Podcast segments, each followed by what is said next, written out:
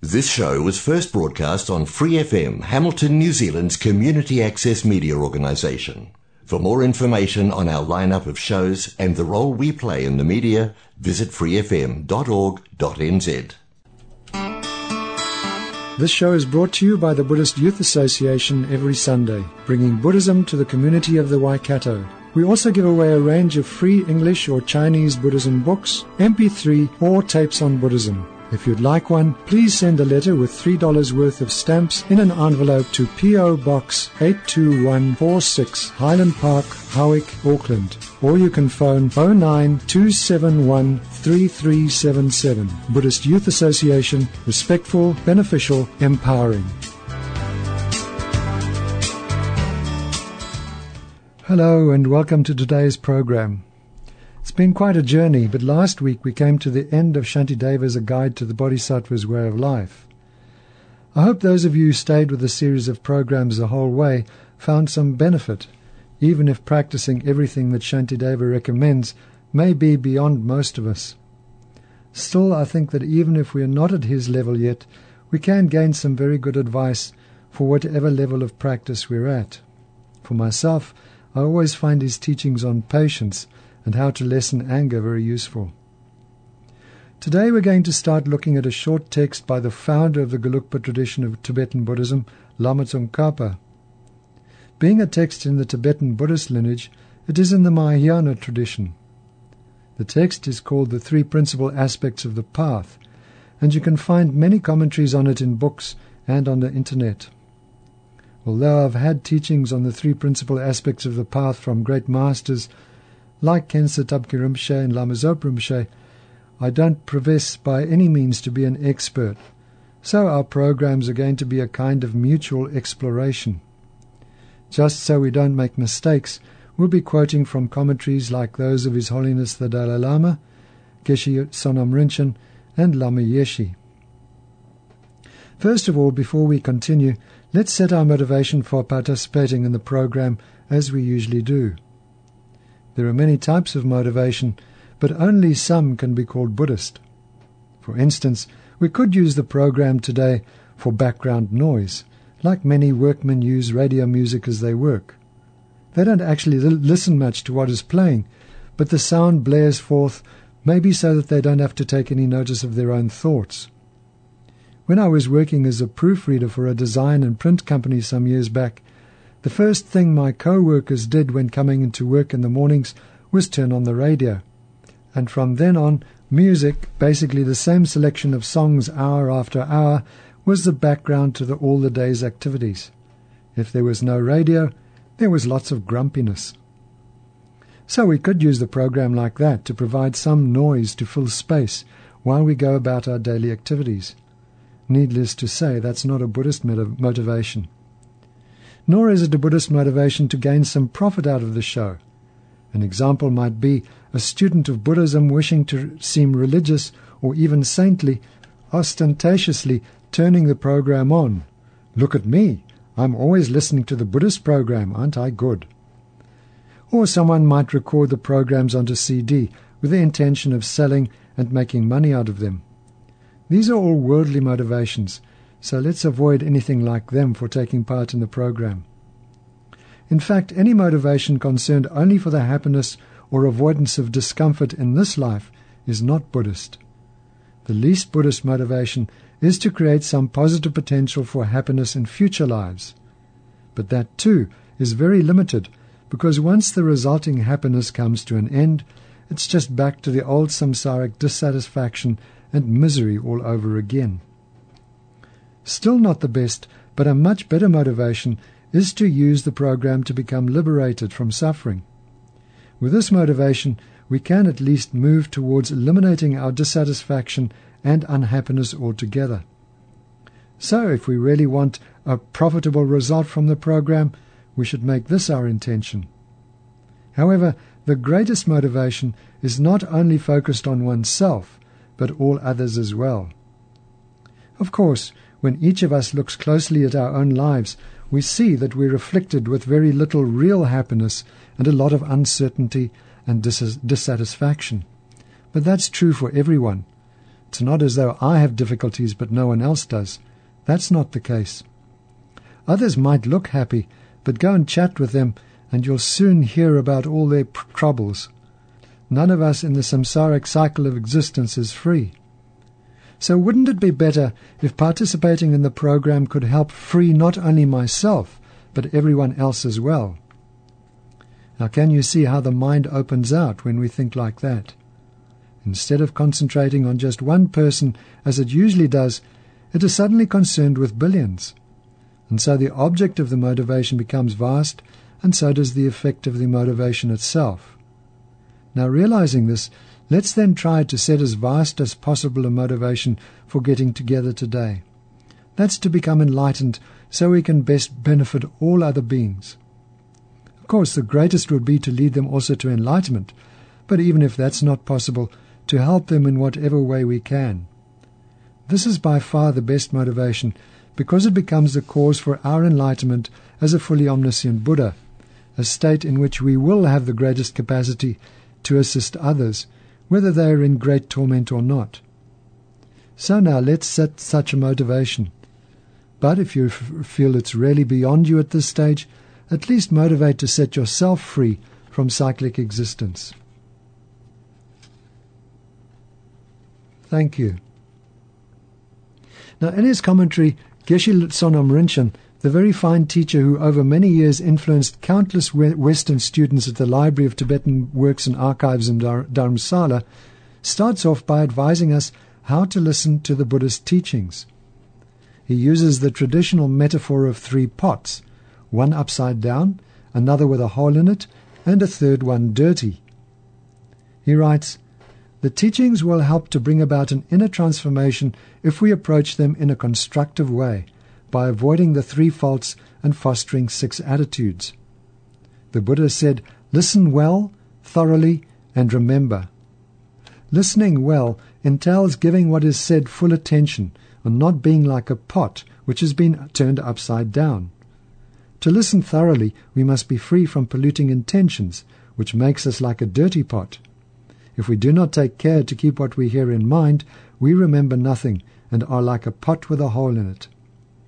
No matter how tasty the delicacies or how fragrant and fine the nectar, nothing can enter the pot which is upside down. The fault does not lie with the food or drink, but with the pot. When you are physically present but distracted and do not listen to the teachings well, the words and their meaning cannot enter your mind, and the purpose of attending the teachings will not be accomplished. No matter what drink you put into a pot with a hole, it will leak out, and there be nothing left to enjoy. Even when you listen carefully and give your attention to what is said, if you forget it afterwards, you will not know what to practice, and the true purpose of listening to teachings will not be fulfilled. And then Geshe Sonam Rinchen talks about motivation and compares an unsuitable motivation to a dirty pot.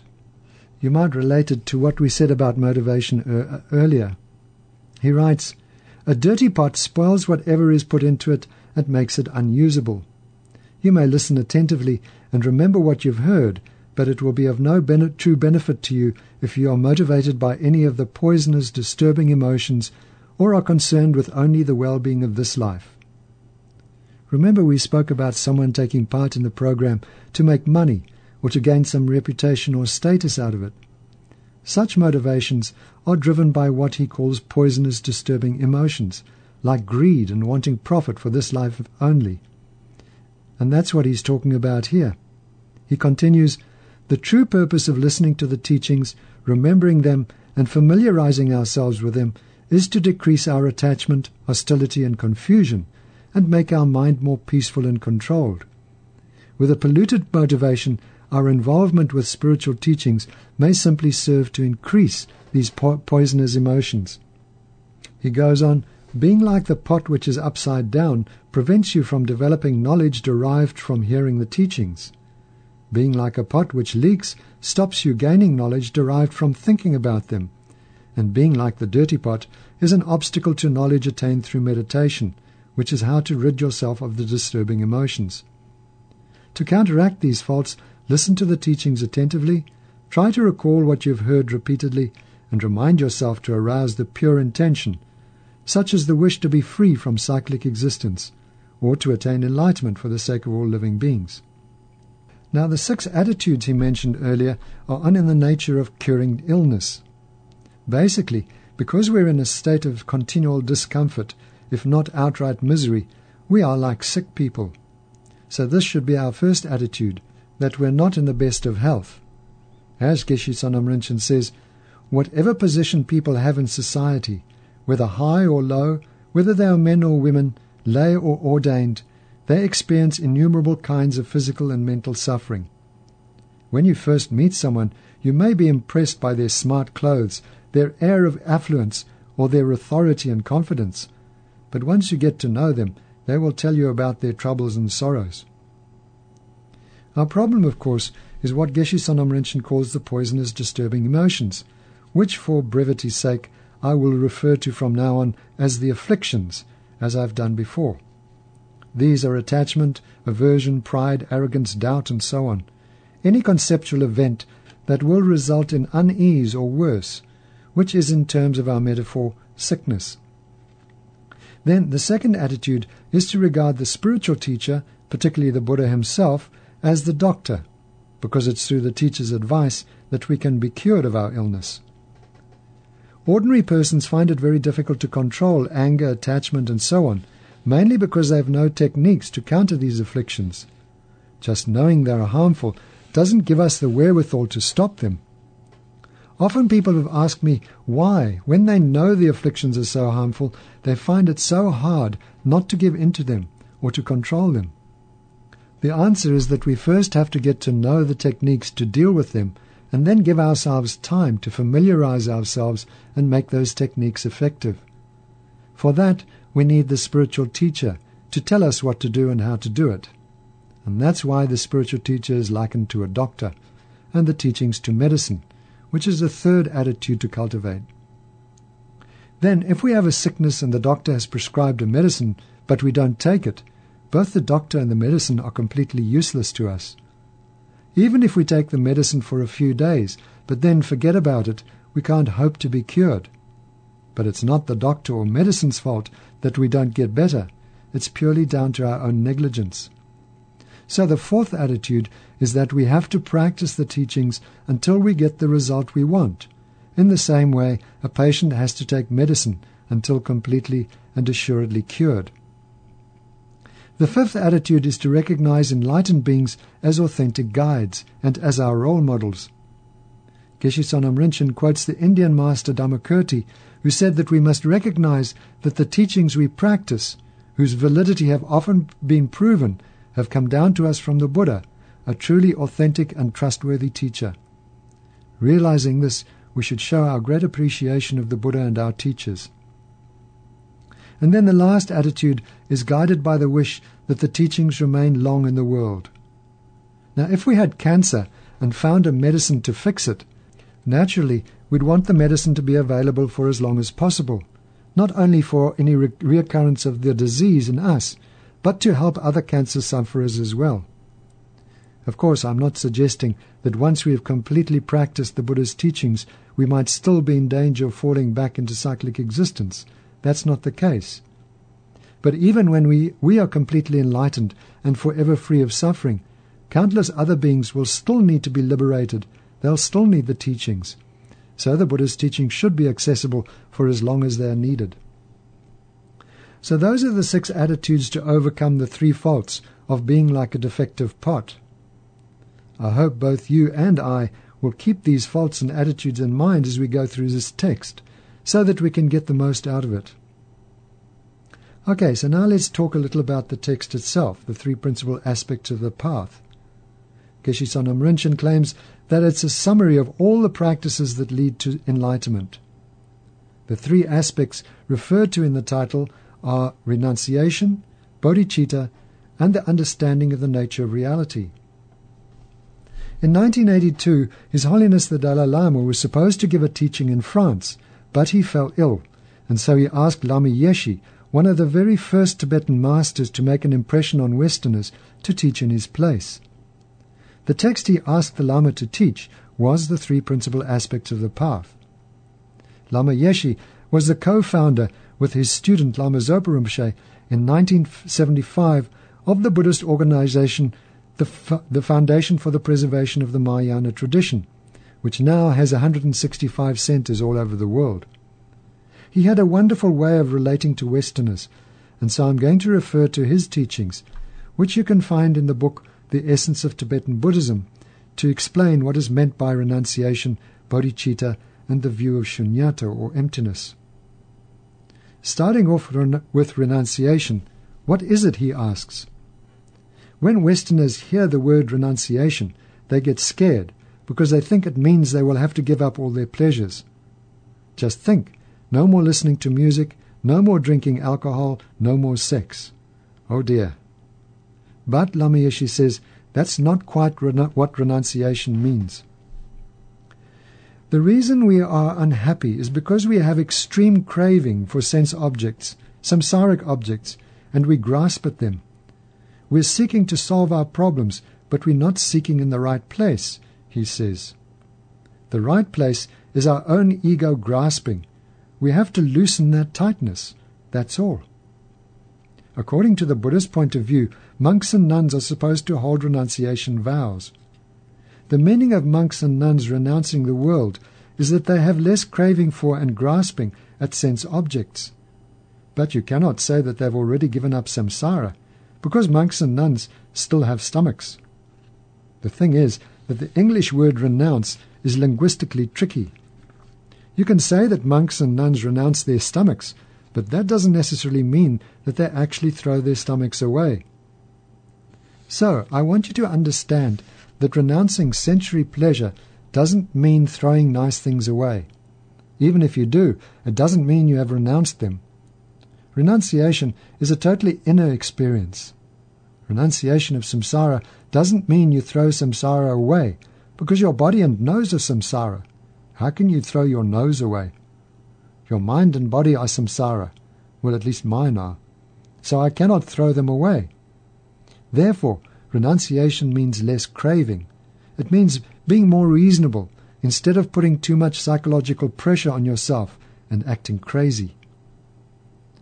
Lama Yeshe continues, the most important point for us to know then is that we should have less grasping at sense pleasures, because most of the time our grasping at and craving desire for worldly pleasure does not give us satisfaction. And that's the main point. It leads to more dissatisfaction and psychologically crazy reactions. That's the main point. If you have the wisdom and method to handle objects of the five senses perfectly, such that they do not bring negative reactions, it's all right for you to touch them. And as human beings, we should be capable of judging for ourselves how far we can go into the experience of sense pleasure without getting mixed up and confused. We should judge for ourselves. It's completely up to individual experience. It's like French wine. Some people cannot take it at all. Even though they would like to, the, the, the constitution of their nervous system doesn't allow it. But other people can take a little. Others can take a bit more. Others can take a lot. So I want you to understand why Buddhist scriptures completely forbid monks and nuns from drinking wine. It's not because wine is bad. Grapes are bad. Grapes and vines are beautiful. The color of red wine is fantastic. But because we are ordinary beginners on the path to liberation, we can easily get caught up in negative energy and then Lama Yeshe goes on to quote the example of the Indian master who walked into a bar and ordered drink after drink until the bartender got exasperated and asked him when he was going to pay. Oh, I'll pay when the sun sets, said the master. But the sun never set, and the drinker just kept on drinking. These kinds of higher realization, we call them miraculous or esoteric realizations, are beyond the comprehension of ordinary people like us says, says Lama Yeshe. But this saint was able to control the sun and drank perhaps 30 gallons of wine, and he didn't even have to make pee-pee. Of course, to us this story sounds incredible. But the point Lama Yeshe is making is that once we have gone beyond lusting after the enjoyments of samsaric existence, we can make use of all its so-called pleasures without any danger to ourselves or others. You may have heard of the masters of crazy wisdom, people whose outrageous behavior leaves others wondering whether they are mad or divine. Like Drukpa Kunley, the wandering yogi, who would turn up in a village, stand in the square and say something like, I have come without prejudice to help you all. Now where can I find the best booze and the most beautiful women? Yes, he was known for his drinking and womanizing, but as he said, outwardly I live for my pleasure, and inwardly I do everything in the right moment. Outwardly I'm a ragged beggar, and inwardly a blissful Buddha. It is only with complete renunciation that we have the possibility of acting like that. And we don't. As Lama Yeshe says, if you check your own life, your own daily experiences, you will see that you're caught up in small pleasures. We Buddhists consider such grasping to be a tremendous hang up and not of much value. However, the Western way of thinking, I should have the best, the biggest, is similar to our Buddhist attitude that we should have the best, most lasting, perfect pleasure, rather than spending our lives fighting for the pleasure of a glass of wine. Therefore, the grasping attitude and useless actions have to be abandoned, and things that make your life meaningful and liberated have to be actualized. Lama Yeshe goes on to say that the opposite of renunciation is the extreme grasping and craving mind that projects an overestimation that has little to do with the reality of things. It's like when we see a physically beautiful person. Suddenly we can't take our eyes off them, and the mind starts fantasizing about the wonders of getting together with them. We de- develop a real fascination. Of course, in a conventional sense, the object of our fantasy may have a certain beauty. In a conventional sense means that our community is generally in agreement with what we reckon is beautiful. For instance, recently Megan Young of the Philippines won the Miss World Beauty pageant. Her slim figure, regular smallish features, and clean looks match our idea of what is lovely. But compare her to the buxom Venus in Botticelli's Venus and Mars, or Raphael's even more fulsome St. Catherine of Alexandria, with their high foreheads and strong noses, and we see a marked difference between our present beauty and that of the Renaissance. I wonder if Marilyn Monroe would have found the same adulation today as she did in the middle of last century. Her figure was that much fuller than so many of the model slash actress icons of the present. So beauty is conventional or relative, but that's not how our eyes see it. We think that the person of our attachment is beautiful from their own side, as though they have an inherent beauty which our lusting mind overemphasizes. As Lama Yeshe puts it, the craving mind projects something that is beyond the relative level, something that has nothing to do with the object, but which hypnotizes us. He writes, That mind is hallucinating, deluded, and holding the wrong entity. Without intensive observation or introspective wisdom, we cannot discover this. For that reason, Buddhist meditation includes checking. We call checking in this way analytical meditation. It involves logic. It involves philosophy. So Buddhist philosophy and psychology help us to see things better. Therefore, analytical meditation is a scientific way of analyzing our own experience. In another discussion on renunciation, Lama Yeshe talks about how Prince Siddhartha left the life of the court. He says, before Shakyamuni Buddha renounced the royal life, he had visited the town and seen various manifestations of suffering, old age, sickness, and death. He realized that there was no reason to cling to the reputation of being a king or to the pleasures of marriage. He was flexible. He saw that he was okay with these things, but also that he would be just as okay without them. He knew he could live in the jungle and be just as happy and healthy as he was in the palace. Flexibility is the key. You're all right if you get pleasure, and you're all right if you do not. In this way, you become very easy-going. If you get a chance to enjoy something, then enjoy it as much as possible, but in a reasonable way, with dignity and a refined or transcendental attitude. Enjoy that pleasure as it is, instead of with delusion, superstition, and fantasy. When you discover the as it is of things, everything gives you pleasure. That's true. I really believe it. When you touch reality, you find and appreciate beauty everywhere and get pleasure from whatever object you encounter. Now this echoes Thich Nhat Hanh, the great Vietnamese master. Here's a passage he wrote about eating. Look down at the food in a way that allows the food to become real. This food reveals our connection with the earth. Each bite contains the life of the sun and the earth. The extent to which our food reveals itself depends on us. We can see and taste the whole universe in a piece of bread. Contemplating our food for a few seconds before eating, and eating in mindfulness, can bring us much happiness. Thich Nhat Hanh has a meditation that he calls a tangerine meditation. One day, he writes, I offered a number of children a basket filled with tangerines. The basket was passed around, and each child took one tangerine and put it in his or her palm. We each looked at our tangerine, and the children were invited to meditate on its origins. They saw not only their tangerine, but also its mother, the tangerine tree. With some guidance, they began to visualize the blossoms in the sunshine and in the rain. They saw petals falling down and tiny green fruit appear. The sunshine and the rain continued, and the tiny tangerine grew. Now someone has picked it, and the tangerine is here. After seeing this, each child was invited to peel the tangerine slowly, noticing the mist and the fragrance of the tangerine, and then bring it up to his or her mouth and have a mindful bite, in full awareness of the texture and the taste of the fruit and the juice coming out. We ate slowly like that. Each time you look at the tangerine, you can see deeply into it. You can see everything in the universe in one tangerine. When you peel it and smell it, it's wonderful. You can take your time eating a tangerine and be very happy. Is this what Lama Yeshe means when he says that when you touch reality, you find and appreciate beauty everywhere and get pleasure from whatever object you encounter?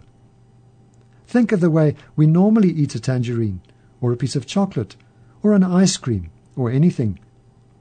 And now we'll have to leave the discussion there because time is up. Thanks for joining the program today, and please dedicate any positive potential we've created to the enlightenment of all beings everywhere. I hope you'll be with us again next week. Goodbye. This show is brought to you by the Buddhist Youth Association every Sunday, bringing Buddhism to the community of the Waikato. We also give away a range of free English or Chinese Buddhism books, MP3, or tapes on Buddhism. If you'd like one, please send a letter with $3 worth of stamps in an envelope to P.O. Box 82146, Highland Park, Howick, Auckland. Or you can phone 09271 3377. Buddhist Youth Association, respectful, beneficial, empowering.